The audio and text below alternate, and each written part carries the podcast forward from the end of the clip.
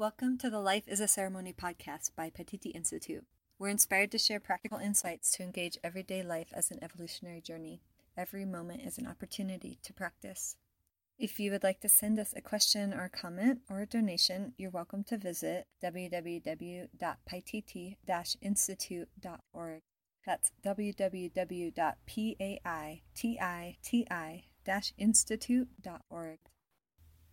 Today, Roman will be discussing the hero's journey of realizing timeless happiness in the face of uncertainty and the impermanence of life.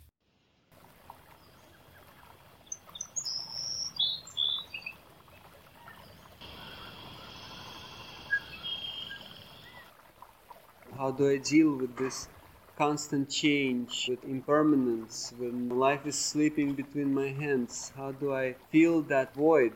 And so there can be many coping mechanisms. It can be food, different cravings, all kinds of material possessions, substances, superficial relationships, but essentially all of those they are ways to deal with change. How do we develop a healthy relationship with change? And then how do we really feel that void in our lives? What is that void? Because yeah, we, I, we can try to feel it with all of those different superficial experiences, but they cannot really feel it. They cannot really bring that lasting fulfillment. They can maybe bring an instant gratification, a fleeting satisfaction, but the lasting fulfillment. And that lasting fulfillment can only be found in the unconditional, in not, not in something that is part of this conditioned existence. It can only be found in that unconditional heart and so then be able to embrace oneself, to embrace that child that doesn't know how to face life, that is trying to grasp and grapple at all those different experiences and to embrace that child. Right? And so that's this essential humanity, this joy. The indigenous people say we are meant to experience joy and be happy just like birds fly in the sky. That's our inherent birthright and our own confusion and forgetfulness that prevents us from that. And so it's really it's that joy, it's that innocence underneath all of the different issues that have accumulated that is just looking for a way to express itself, to be available. It's that original seed. So it's very relevant.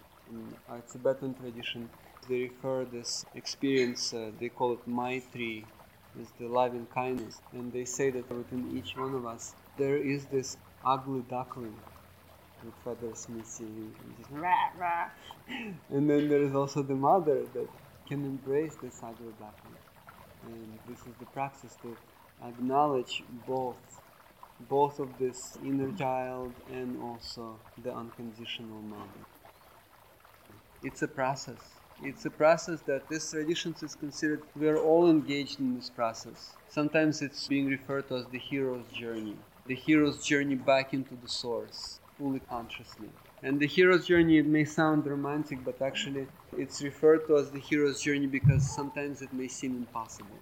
It's like, well, how do I, how do I get back into the mother's womb? Obviously, I don't fit anymore. But then energetically, it is possible. And so gradually cultivating this sense of nurture, this sense of unconditional love that is inherent within all of us and then unraveling that seed and learning how to bring it more and more into everyday life. And that's part of the hero's journey. Seeing that aside from that forgetfulness aside from this confusion then yeah there is this inherent happiness within each one of us. And so then just learning how to trust how to cultivate this art of no resistance.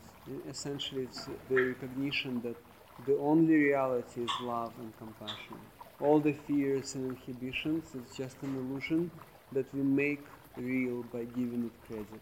And so then learning how to continuously reinforce that heart-centered awareness and making that the only reality